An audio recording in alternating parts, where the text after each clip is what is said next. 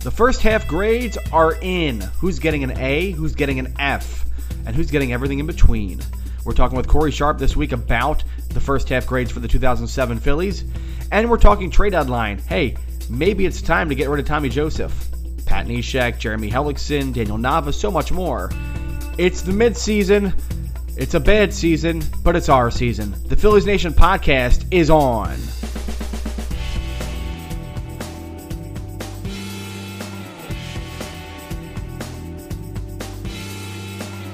Yo, Phillies Nation. Welcome to the Phillies Nation podcast. I am Tim Malcolm, the editorial director of Phillies Nation dot com. Go to Phillies Nation dot com for all of your news, information, rumors, and more about the Philadelphia Phillies. You can also find us on Twitter at Phillies Nation, Instagram at Phillies Nation underscore, and Facebook at Facebook.com slash Phillies Nation. The podcast is available on iTunes, SoundCloud, Stitcher, Spreaker, TuneIn Radio, and on YouTube at YouTube.com slash Phillies Nation. The All-Star break is here. We are now in the break, which is going to take up most of the week here.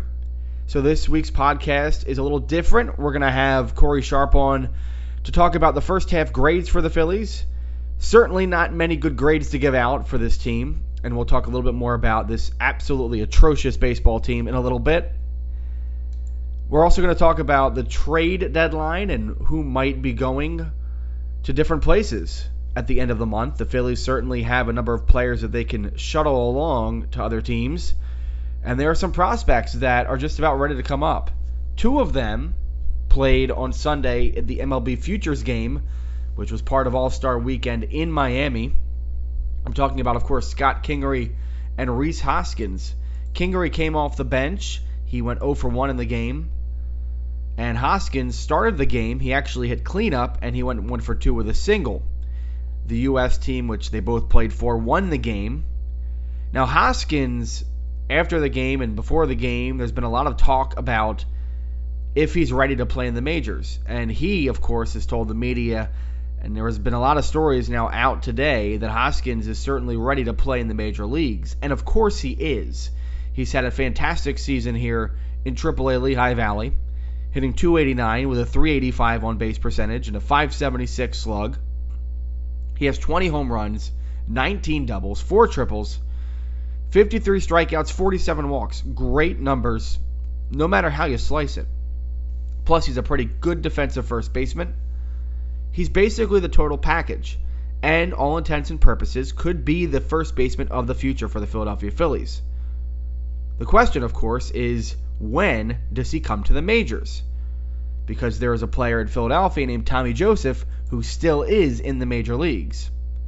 So that's the question. When are the Phillies going to make a move that opens up a spot at first base?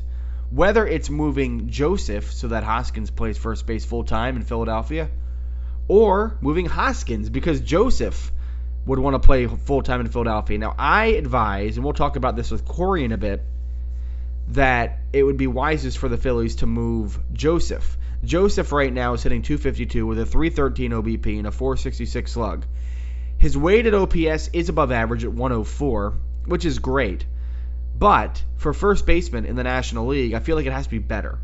And I talk about this with Corey, that first basemen have to be really good at, I think, more than just hitting home runs, right? Tommy Joseph has fifteen home runs, which right now leads the team. But I want a guy who can do more than that. If you're not going to be Ryan Howard at the plate and hit forty-five home runs a season in your prime, then you should be able to hit for a decent average, two seventy, two eighty.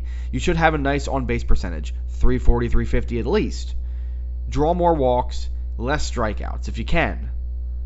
Tommy Joseph has twenty-five walks in two ninety-four at-bats, three twenty-three plate appearances. It's probably not enough. He needs to have more. As a team, the Phillies aren't walking a lot, really, and Tommy Joseph actually leads the team in walks with twenty-five. It has to improve. So to me, that looks like a player who isn't quite a all-around threat at first base. And this team is out looking for stars. We've talked about this all season. The Phillies don't have a star in its lineup. Joseph, I don't even know if he's the closest one to it. I would say if the Phillies have a closest player to a star on their roster right now, Maybe it's Odubel Herrera, but he's having a bad season offensively. Uncharacteristically. He had very good seasons last year and the year before. Defensively, he's still very good, but he's not quite a star either. Maikel Franco is not shown to be a star. In fact, he's maybe the worst offensive player on the Phillies right now. Cesar Hernandez is more of a role player. Tommy Joseph, I think he's more of a role player himself. Maybe he's a really good platoon bat. Maybe he could work as a first baseman in the American League for a team that has a better D H. And that's what we're looking at here. What team would take Tommy Joseph? We're really looking at American League teams because the teams in the National League that are competing for a playoff spot already had their first baseman. Tommy Joseph is not going to make a difference. But if you look at the American League, there are a couple teams who would need Tommy Joseph's services. There are two in particular that are in the playoff race that could really use another first baseman. One is the New York Yankees, who I think more than anybody need a first baseman at this moment. They had Chris Carter. In fact, before that, they had Greg Bird, who was lost to an injury, and he'll be out for basically the entire season. Chris Carter was D F A'd after a very bad showing. In fact, he's hitting just as well as Maikel Franco this year.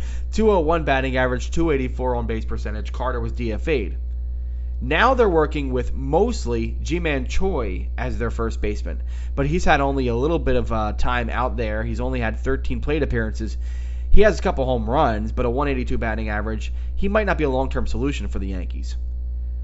Also trading some time with Choi has been Austin Romine, who's really a catcher by trade, but can play some first base. Offensively, he's nothing. Okay, he's got a two thirty-one average and a two eighty-four on base percentage. The Yankees desperately need somebody to step in at first base. Their D H, Matt Holliday, is on the D L right now. They've been trying to find someone to fill in the gaps. Right now, they're hemorrhaging. The Yankees haven't been winning as much lately. Yes, they're getting by on Aaron Judge's big home runs. He's got thirty already. And Gary Sanchez is doing his thing. But the the Yankees do need somebody to take that first base spot. And Tommy Joseph might be that guy. If I were the Phillies, I would look in to getting some sort of a prospect package for Joseph. Whether it's one or two guys, I don't think they're going to get a lot of value for Joseph because he's not necessarily the best first baseman you can find on the market.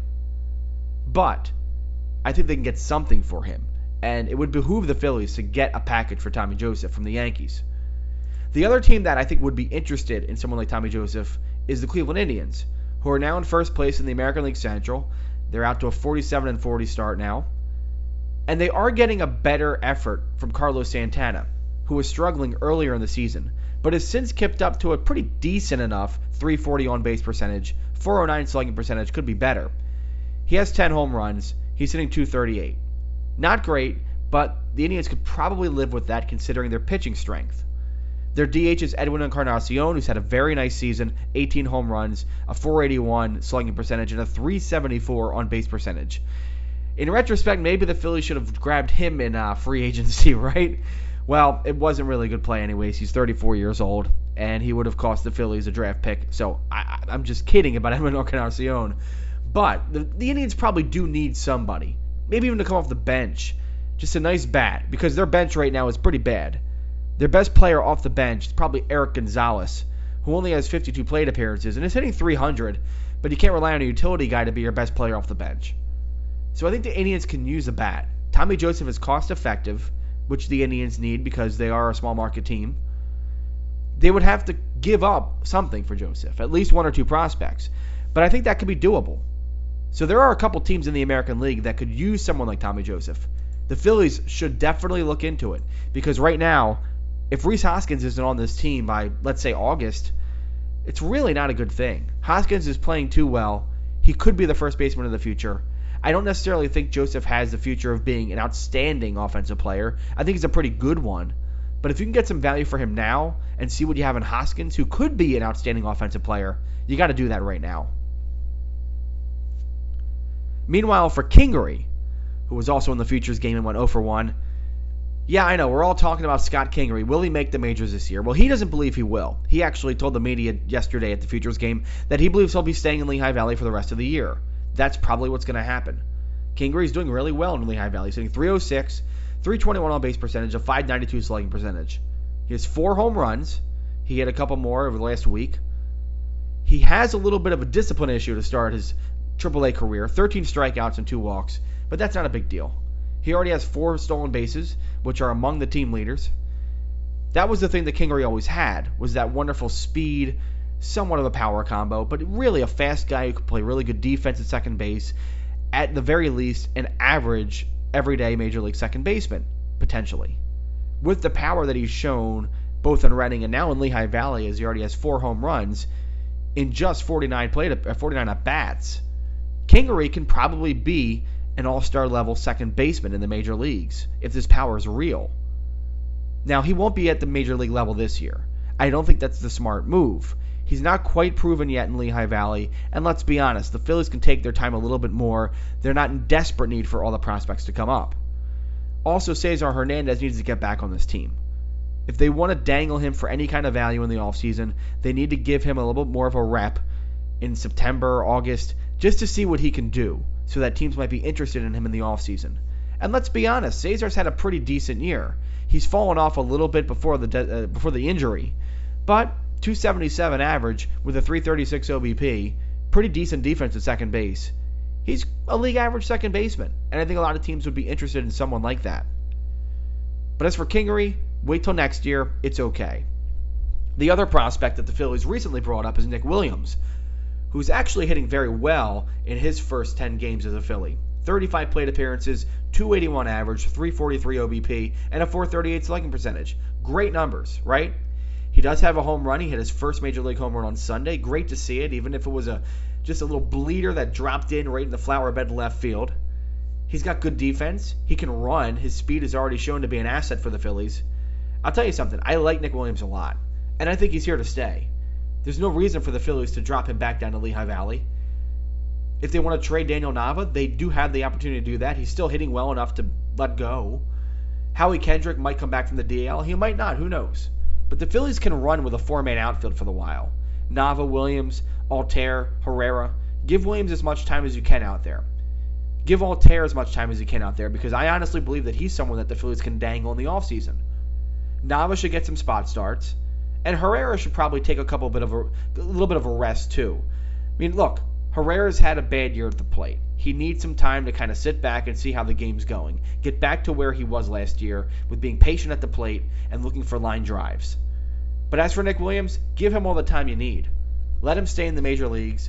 Let us see what he can do, because he really does look like the real deal.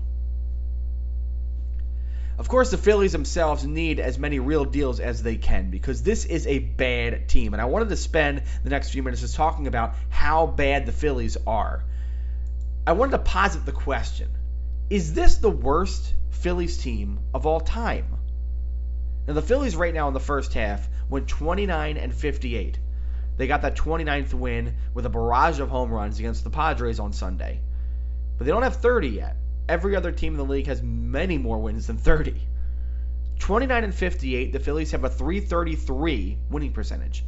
It's not the worst winning percentage in Phillies history. In fact, it's somewhere around twelfth. There was a Phillies team that actually finished one seventy-three.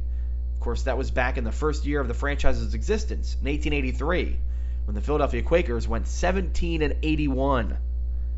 But here's the thing.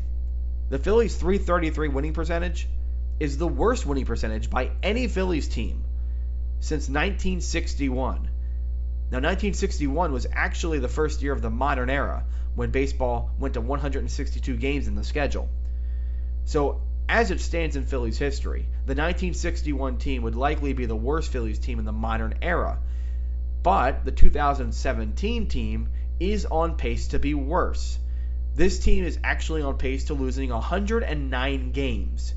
And if you go back in baseball history, since nineteen sixty-one, when the schedule went to one hundred sixty-two games, the two thousand seventeen Phillies, with one hundred nine losses, if it were to happen, would have the third most losses of any team in modern era. Now, the team, of course, with the most losses is the nineteen sixty-two Mets, who went forty and one twenty. Now, they didn't play two extra games. They were rained out, and maybe baseball decided that they don't need to play those games because they stink so bad.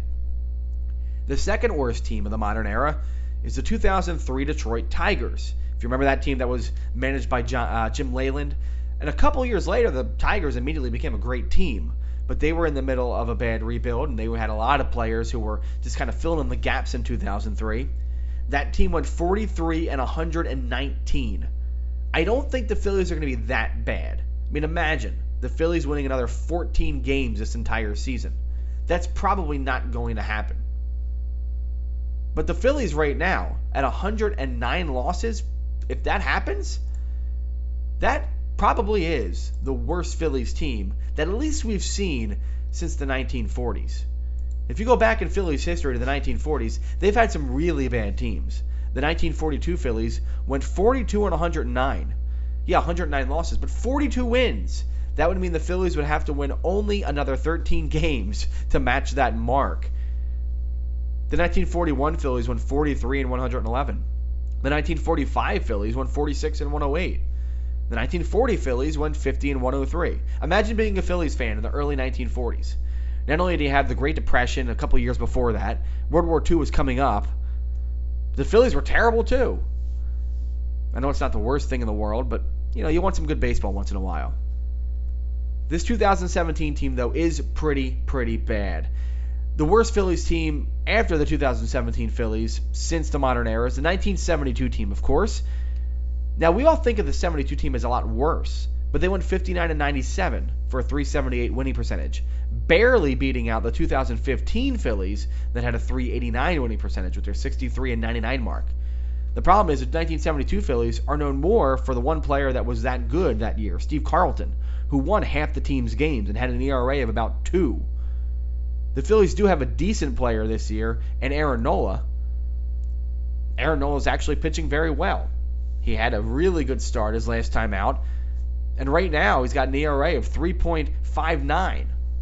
eighty-one strikeouts and twenty-five walks. Maybe the real Nola's here. Hopefully he is. I'll talk with Corey more about that in a little bit. But I got to tell you this. If the Phillies continue on this pace, a lot of things have to change. Yes, prospects need to come up. We need to see a new blood here in Philadelphia.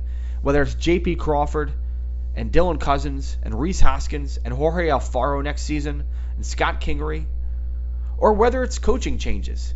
Pete McCannon has the new extension, but I got to imagine that his job could be on the line after this season. There might be some chances that the Phillies might take with the manager role. What about the coaches beyond McCannon? What has Matt Stairs done with this offense? Not a lot. They're not walking a lot. They're not hitting the ball strong. Home runs are down this year for the team. They look very different out there at the plate. What about pitching? Bob McClure has been enemy number one for us for a long time here. Is he really the answer?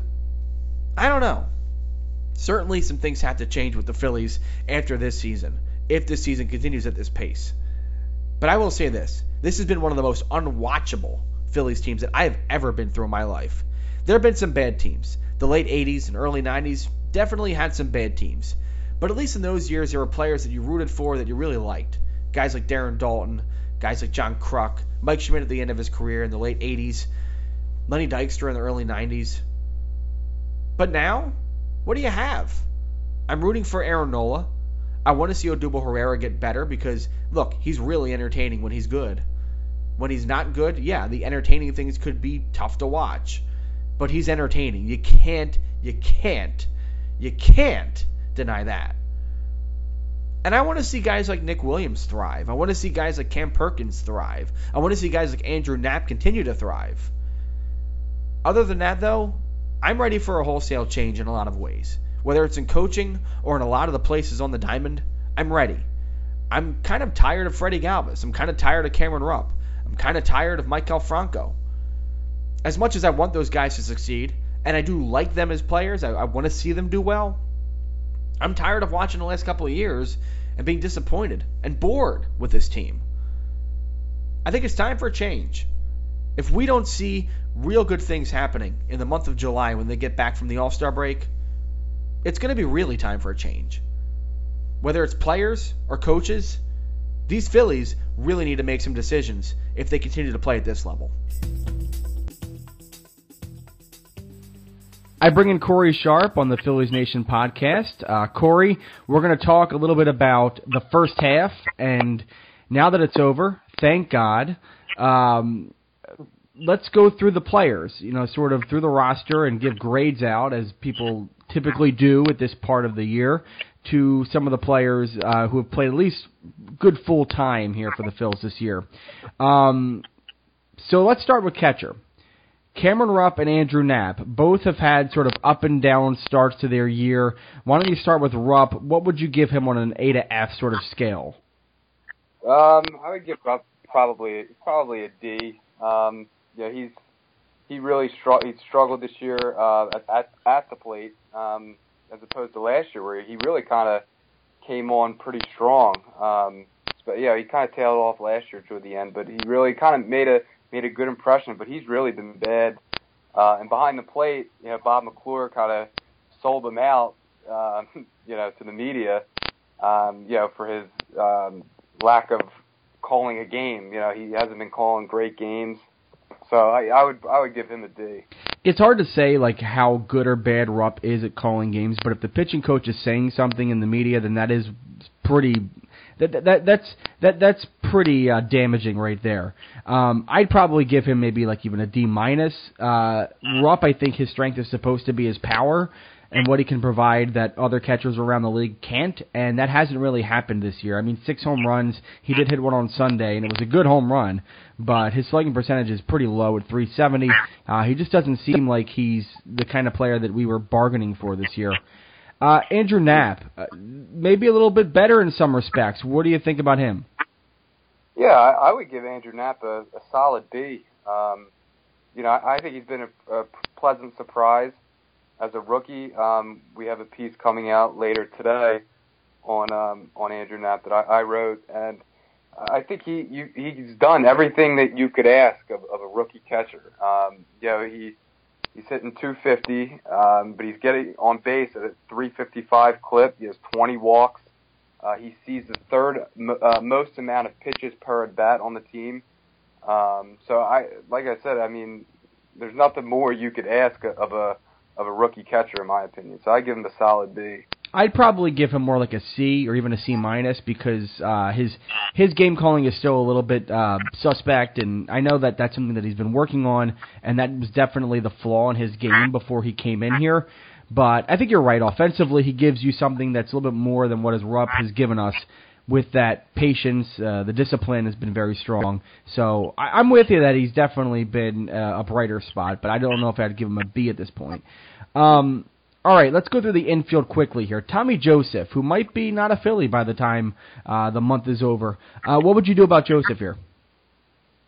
Um, yeah, it's it's his. He's so tough. I mean, he's like I guess I, he's a, a fringe starter. Um, I, I I think you've seen his ceiling. You know, he's hitting two fifty-five. I think he's a two fifty-five hitter. Yeah, and he has some pop. But I, I would I would trade him. Um, I, I would let Rhys Hoskins come up because, like I said, I think we've seen the best of Tommy Joseph. He, if he was anything more, I think we would have seen it by now. Um, so, but uh, as for a grade, I would give him probably a, a C plus. You know, because he's a, he's an average player. Yeah, I think that's about right. Um, you know, he's had some high points this year for sure. His power is decent. You know, the fifteen home runs, that's nice to see. Um, but you're right. I think he's he's sort of, you know, one or two dimensional as far as his offense. Defensively, it's pretty decent, but uh, you need more at first base. You need someone who can really hit on all levels, and that's not what Joseph is giving them. So I think you're right. You know, I think the time might be up, and we'll talk more about that later on. Second base, Cesar Hernandez, a little more incomplete because he's been injured a little bit, but what would you give Cesar after, you know, a decent start here to the season, two hundred thirty or plus at-bats? Yeah, I would I would hover around a B-minus to a B. I, you know, he started out of the gates uh, really strong, and, um, you know, obviously the injury bug has hit him, so we don't we don't really know if, if that played a, a role in his in his decline. You know, he was well over three hundred. You know, he's hitting two seventy-seven now. Uh, with a three thirty-six on-base percentage, we kind of expected that to be a little bit higher, um, you know, especially toward the end of last year, what we saw out of him. But I would get, you know, he's been the best hitter on the Phillies. So, um, but overall, pro- probably around a B-minus uh, to a B. I think that's about right. I think a B-minus is about right. Um, Freddy Galvis, the shortstop. Yeah, he's man. I would, I, I would same say the same thing. I mean, you, you kind of know around a B minus, you, you kind of know what you're getting with uh, Freddy Galvis. Obviously, his, his uh, defense is an A plus plus plus plus. Um, probably one of the best shortstops in the league, you know, and he as well is sitting around two fifty. And he's provided some more pop than we ever thought, especially for a shortstop. He's on pace to hit around eighteen to twenty home runs again, and he hit twenty last year. So he he's a, he would be a really good shortstop to have on a, on a winning team. Um, like if he was on that two thousand eight club, you know, he's a great defensive player that has a decent pop, who could bat, you know, seventh or eighth in the lineup. But on this team, that, yeah, that's not, not the case, obviously. So I would give him, I would give him a B probably. I, I, I, I get hard on Freddie sometimes because the offense seems very one-dimensional. I keep throwing that word around. But there is a lot to be said for his clubhouse leadership, which has been talked about a lot this past week. His defense, obviously, is very strong. I'd, I'd probably go around B, B minus, maybe a C plus, but he's somewhere in that range.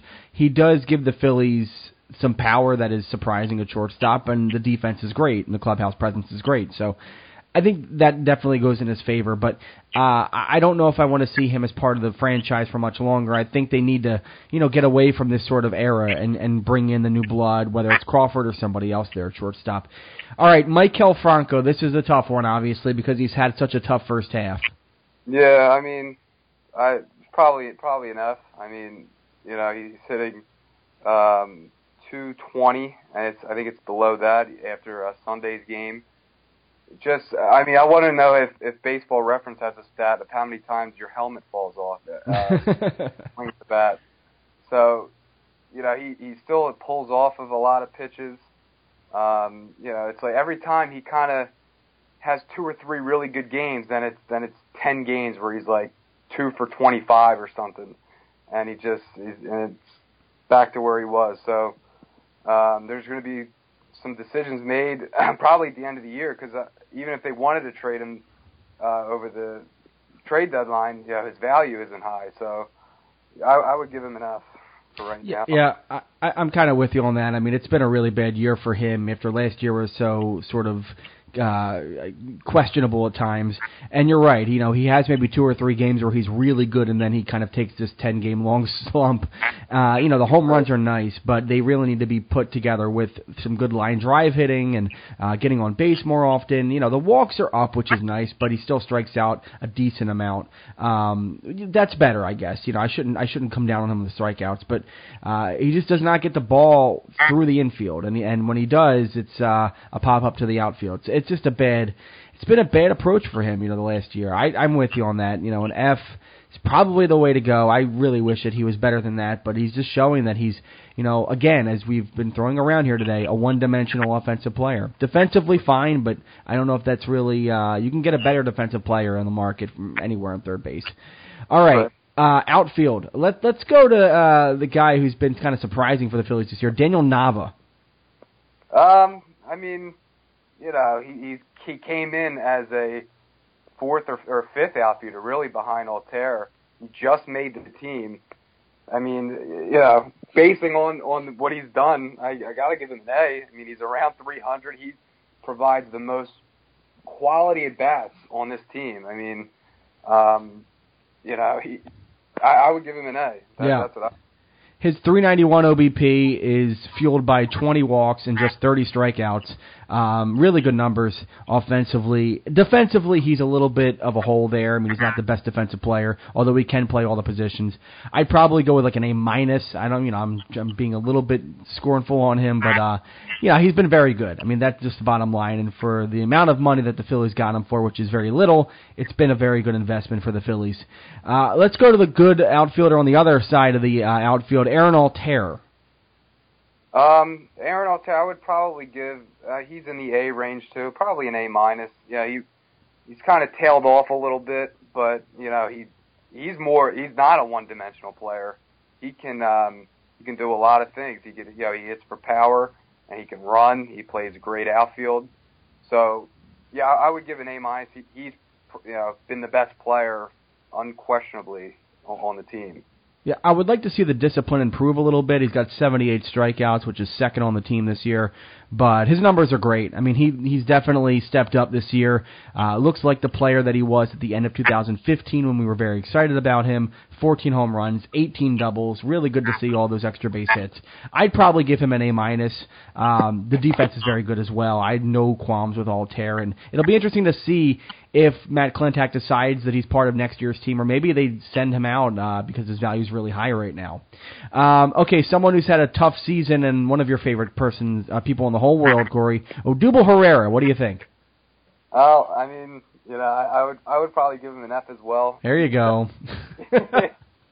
yeah, um, you know, two fifty-six, and the same thing with him with and, and Franco, that, you know, their approaches at the plate isn't always, I don't know, one hundred percent, I guess you could say. Um, um, you know, just swinging wildly at times. Um, obviously, we, we know about the mistakes on the bases, and he does have twenty-six doubles. I mean, that was probably a ten or fifteen game stretch in early June where he, he was a doubles machine. But other than that, I mean, last year I know he walked, I think it was forty-three times the first two months, first three months of the year, and he only has sixteen. So it's like, I, I don't know what happened to, to that guy early last year. So, you know, I, I would give him an F as well. I mean, I, although his defense, I will say, I mean, has been superb this year. Yeah. His defense has been superb. Well, I, I I wonder if he's got the same problem that Franco had last year, where they're trying to be the man who's supposed to do everything well, and because Odubel has that contract, maybe he thought, you know, I need to step up here, and he's being a little more aggressive than he ever should be. Uh, you're right. The, the discipline numbers are bad. You know, the sixteen walks to eighty-four strikeouts is, is bad news. And the doubles are nice, but I think some of those are probably home runs or triples that just didn't become home runs or triples. Um, but he's been, he's had moments where he's been really good offensively. Overall, though, he's been, yes, below average for sure offensively. The defense has been good. I think he's a great defensive player. He's turned into one in center field.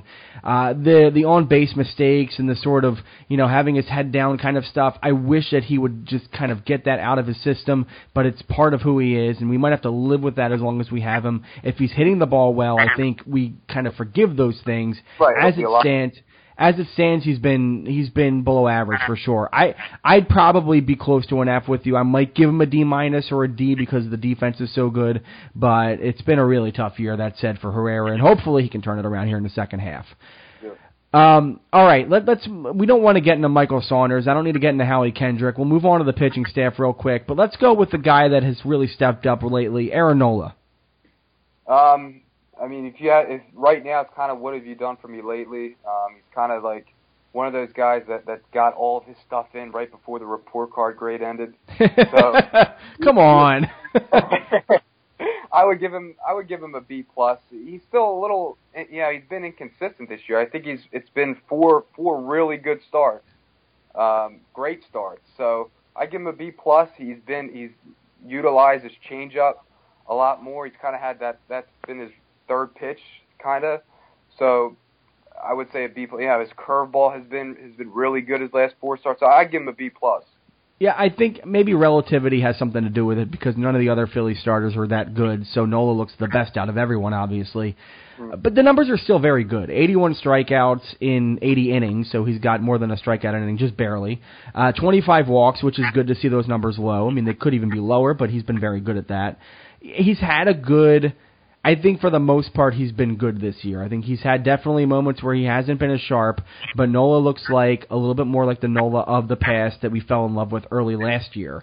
I would probably give him about a B. Uh, B plus I think is fine. B minus would be okay, but a B I think is about right for Nola. He looks like he could be a three starter for a good team in the in the future, maybe a two starter, but it's at least good to see him.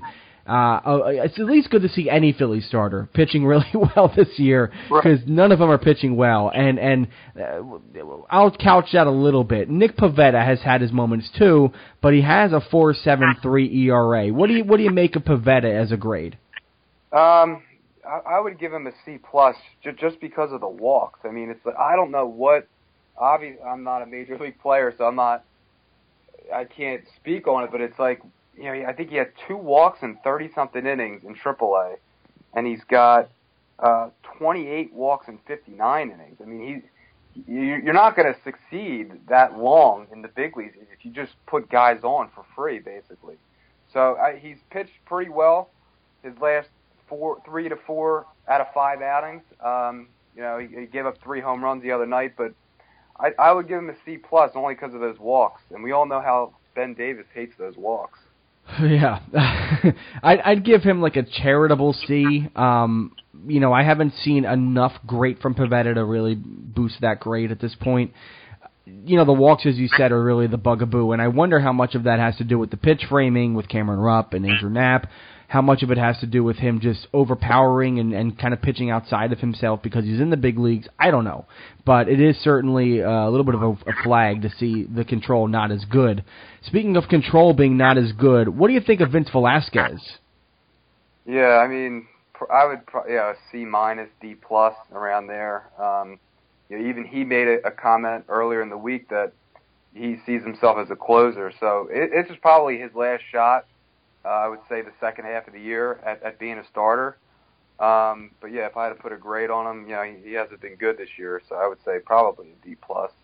Yeah, I'd probably even give him a D. Uh, he's just, you know, early in the year when he was – pitching every five days, he would only get about five innings in, and by then he'd given up three to four runs and walked about four guys. That's not a recipe for success. That's not a big league starter. That's a guy that comes in as a spot starter, you know, once in a while. Um, you might be right that his future is as a closer. I thought maybe the Phillies should just stretch him out completely and let him throw one hundred thirty pitches a game to see what happens. But, um... You know, I, I, I'm I'm with you. He's just had a bad season. It's it's it's been really unfortunate to see someone who has so much promise not really figure it out and what he's doing wrong, and then he's having his own mind games, which is a shame too. Yeah. Uh, all right, Jerad Eickhoff, who had a really good start on Sunday, uh, coming back from, from the D L. What do you make of him in the first half? Um, him too. Not not very good.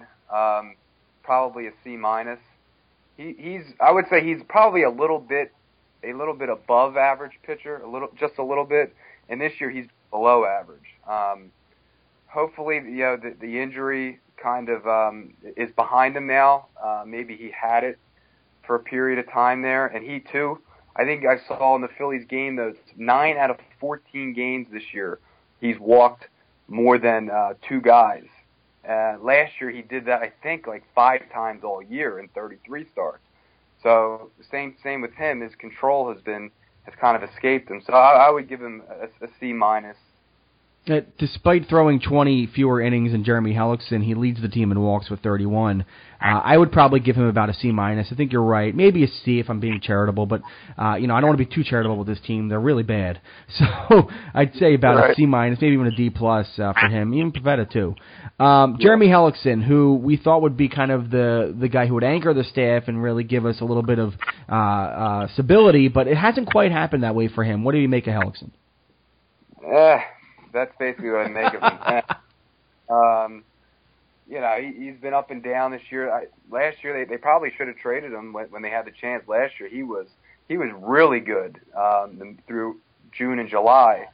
Um, but th- yeah, he's been up and down. He's been giving up home runs. I would I would give him a I don't know a D plus probably. Definitely not what they were looking for right yeah. before the trade. Yeah, I mean, the twenty-seven walks in one hundred two innings is nice to see, but he's given up twenty home runs, which, right. you know, that guy is like the fifth starter on a bad team. And, well, here we are. Hellickson's probably the fifth starter on a bad team. So, yeah, I'm with you. I'd, I'd like a D maybe, D plus uh, for being nice, but it, it's been – obviously, Philly's starting pitching has not been a strong point this year, uh, for sure. And finally, just one relief pitcher, because mostly they're they're bad, and Neshek is obviously probably the only like clear-cut A on the staff, potentially. But what about Hector Neris, who's been in a lot of games so far? Uh, probably a C. Um, his split just isn't the same as it was last year. So he's been, that's what he's been. He's been, a C is average. That's what he's pretty much been. His E R A is in the mid-threes. Um, I mean, maybe the mid threes isn't an average player, um, but no, you know, with what we've seen out of him in the past, he really hasn't. You know, he just isn't the same guy he was. Yeah, I, I, I you know, I don't know. I, I always thought that Neris wasn't quite closer material, even a couple of years. You know, when when people were saying he was at the beginning of this year and end of last year, I was, I thought to myself, like, this guy was only a year ago a guy that they would like bring up for a week, like Luis Garcia, and he'd give up like three homers in a week. You know, what is so different about Neris? I mean, the split is obviously a great pitch, but he's not using it as much as he was in the past. Uh, I don't know if he doesn't have confidence in it anymore, but I just don't see him as the kind of guy who can anchor a bullpen. Plus, he's twenty-eight years old. It's not like he's a young star on this team. That said, he's had his good moments. Um, he's definitely had some bad moments, too. The strikeouts are still pretty good, uh, forty-two and thirty-eight innings.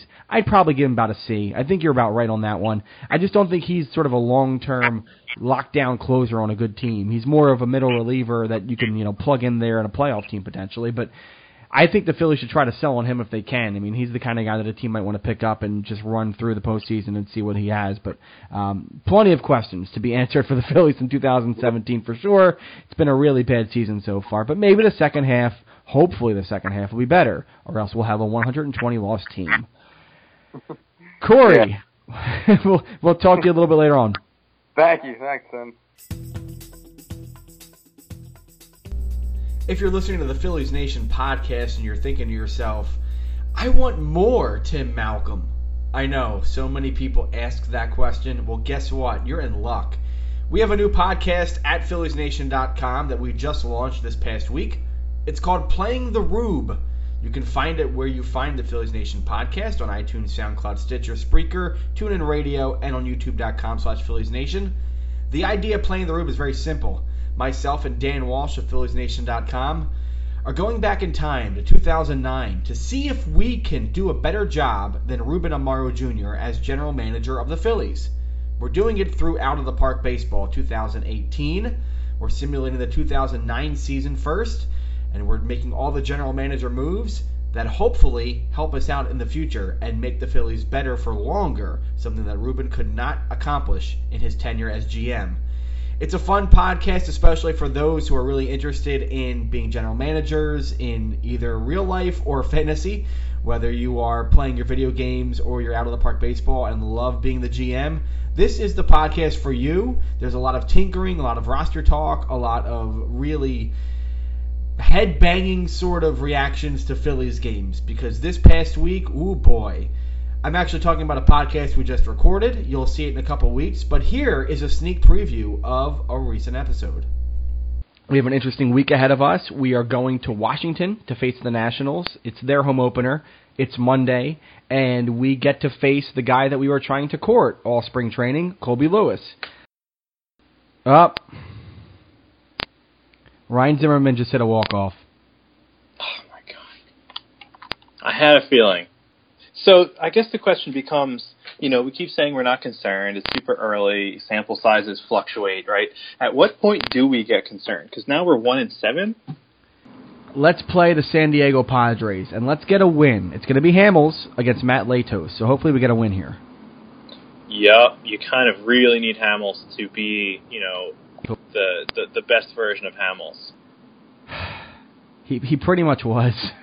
But did it matter? We lost one to nothing. Of course we did. Oh, good gravy boat! Brian Schneider hit a home run against Hamels as. Are you serious? Ten to one win. All right. There we go. So that's. That's two games in a row where the offense erupts, and this one's even better than the last one because we didn't just completely embarrass ourselves on the mound. I just want to let you know that uh, Major League Baseball has announced its Players of the Week. Uh, we did not win one, but the National League Player of the Week is Brian Schneider. Yep, just just just turn the knife, that's all. Just turn the knife. Dan, uh, are you happy with how this week has turned out for us? N- no, but but the last two games give us some glimmer of hope and remind us of the fact that we do have talented players, especially uh, our position players. Yes, just like the two thousand seventeen Phillies, there is no shortage of really head-scratching and dumbfounding play by the Phillies in Playing the Rube, the new podcast by Phillies Nation dot com. Check it out again on iTunes, SoundCloud, Stitcher, Spreaker, TuneIn Radio, and YouTube dot com slash Phillies Nation. Presented by Tim Malcolm and Dan Walsh. Playing the Rube every Friday at Phillies Nation. We're back with Corey Sharp from Phillies Nation dot com. It is July now, and with the second half coming up on us at the end of the week, now we're getting into trade deadline time. The trade deadline, of course, is at the end of the month, and the Phillies could be very active at the deadline. Certainly a lot of veterans that they might want to push to other teams and get a little bit of value back. Corey, of all the guys that are on this roster right now, who is most likely, in your mind, to be traded by the Phillies? Well, I would say probably every veteran there is. Uh, every veteran. You can't pick one. You got to pick four or five. I, most likely... Uh, Daniel Nava, I would say most likely. Um, Jeremy Hellickson, I think they would get a bag of balls for him at, at this point. Um, let's see. Uh, they would have liked Michael Saunders gone, but that's not going to happen. And Howie Kendrick, if, you know, if, if he can get back to, if he could play, at least probably two weeks before uh, the deadline, I'd say you know, he would be gone because he's probably been the best hitter on the team. Yeah. Um, so I would say those. Guys. And then Tommy Joseph, that's I think I would think they still need the right package to get rid of him because he's he's still um you know I still think they, they kind of like him and he's you know with him I like he's still, he's still young enough to where you can't just ship him for nothing. Yeah, my my issue with Joseph is he's he's not he's not great at first. He's not a great hitter. Okay, he can he has power. He's got. Definitely potential to come off the bench for a good team and slug a couple homers, obviously. But and he's still young, which is in his favor. I mean, there's still definitely potential for him. But he hasn't shown that he is a well-rounded hitter. And teams don't necessarily value first baseman-only players who don't have a lot of contact and and don't have speed and all those other things that you might need to be a well-rounded player. He's just a power guy at first base. Teams aren't going to value that that highly. So I am worried, as you said, if the Phillies like him that much, and they do, they put him in all their marketing material and all that kind of stuff, and it seems like that they do have an affinity for him, that they might want to overvalue him at the trade deadline, and they won't get what they want, or they won't get the offer that they want, and they'll just decide to keep him, and that creates a bigger problem with Rhys Hoskins. But I, I'm with you on, I, you know, I think Nava's definitely potential to go. I think Hellickson's definitely potential to go. I think Kendrick for sure. I think that might be a guy that if he doesn't get back in time, they could still deal him at the waiver deadline, uh, which comes up in August later on. So I think that's someone to look at. But you don't think, what about Neshek? I mean, you didn't even mention Neshek. Uh, I, I forgot. There were so many guys. Yeah, yeah he obviously, he, he would probably be the number one and, yeah, he probably has the most value, I would say. Um, and for him, and, and, you know, any any guy, any team could use another bullpen arm, whether you have the best bullpen in the league or the worst bullpen in the league. Yeah, that's for sure. And I think if if they do trade Neshek, I think the return could be a semi-decent prospect. I don't know if they're going to get more than that in a deal. I mean, who knows? Relievers are valued highly, as you said. But Neshek has kind of come on, I think he believe he's come in public and said that he doesn't really see himself as a closer. He's more of a middle reliever. So just saying that kind of puts him in a box, and teams might not value him as highly. So if the Phillies can get a decent prospect for him, I think that's a win. Um, you know, if they can get a decent prospect for a Nava or maybe even a Kendrick at the waiver deadline, that'd be great. Otherwise, I don't know if I see really good returns here for the Phillies. Uh, are you are you okay if the Phillies don't get a lot at the deadline, if they, if they trade a bunch of guys but don't get a lot of value back? Yeah, I mean, I, I would just try to get whoever you could. So, I mean, whatever you get, you know, I, I would no, so I wouldn't have a problem with it. So, but the only thing with Neshek, it's funny, it's like with middle relievers not being valued as much. But like if you look at a guy, look at a team like Cleveland, and look at how, look at how they use their bullpen, mm-hmm. especially in the playoffs. I think that could be you could possibly get more value out of Cleveland because a guy like Terry Francona uses his bullpen so much, especially in the playoffs. So. I think, I don't know, that that's a team to watch there to, to get a little bit more than anybody else. Absolutely. Um, and by the way, just uh, just our best wishes to Terry Francona, who's going under uh, some heart uh, – he's got a heart issue, and he should be back fine after the break, but uh, that news just came across a couple days ago. Uh, but we're kind of thinking about him too because Terry uh, – former Philly manager Terry Francona. But I think you're right, Pat Neshek could be valued by a team, really any team, because they would want that sort of you know bullpen flexibility that has been so uh, so enormous for teams that are contending in the playoffs. Uh, the last right. couple of years. Uh, yeah, and you even look, oh, and you even look at look at the Nationals. You know, Their their bullpen is so bad, they may actually give up an extra guy ju- just to get Neshek, because, yeah, the window is, is kind of closing on them. I mean, they, they're not going to have many more shots either. You know what I mean? Yeah, well, with Bryce Harper, at least, they're uh, you know, potentially leaving in a couple of years. That that's definitely true. Um, but who knows? But you're right. I think the the, the, the Phillies could definitely dangle Neshek or even a Neris or someone at the Nationals, and they should. I mean, why not? You see if there's a bite there, and if you can get anything, get anything. Because at this point, I think a lot of us just want to see some turnover and see some young guys playing in August and September. Uh, Corey Sharp, thanks for coming on the podcast. Thank you for having me, Tim.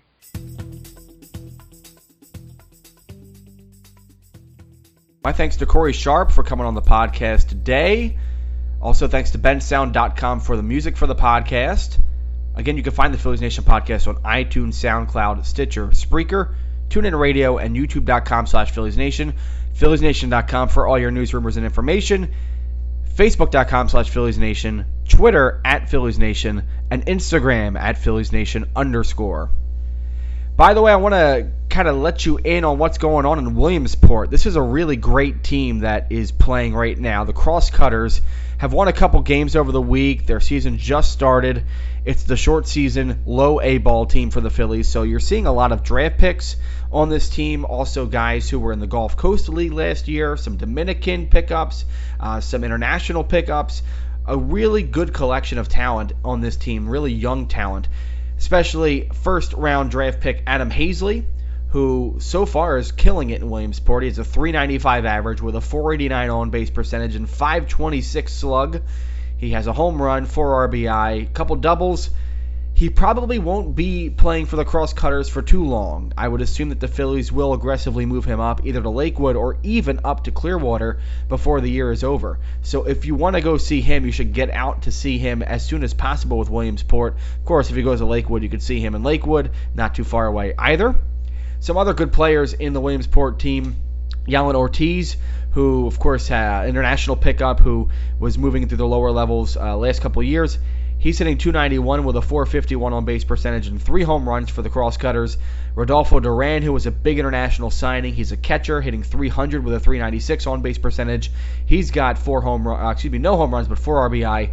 Greg Pickett, who was a draft pick last year, uh, he's hitting three seventy-five with a three ninety on-base percentage.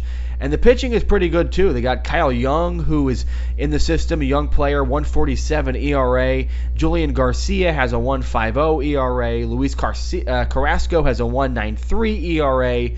Really good players in Williamsport, and if you want to go see them, they have some local dates coming up. They're going to be in Norwich, Connecticut over this week, Tuesday, Wednesday, Thursday, but then this weekend they're going to be back home in Williamsport to face the Lowell Spinners.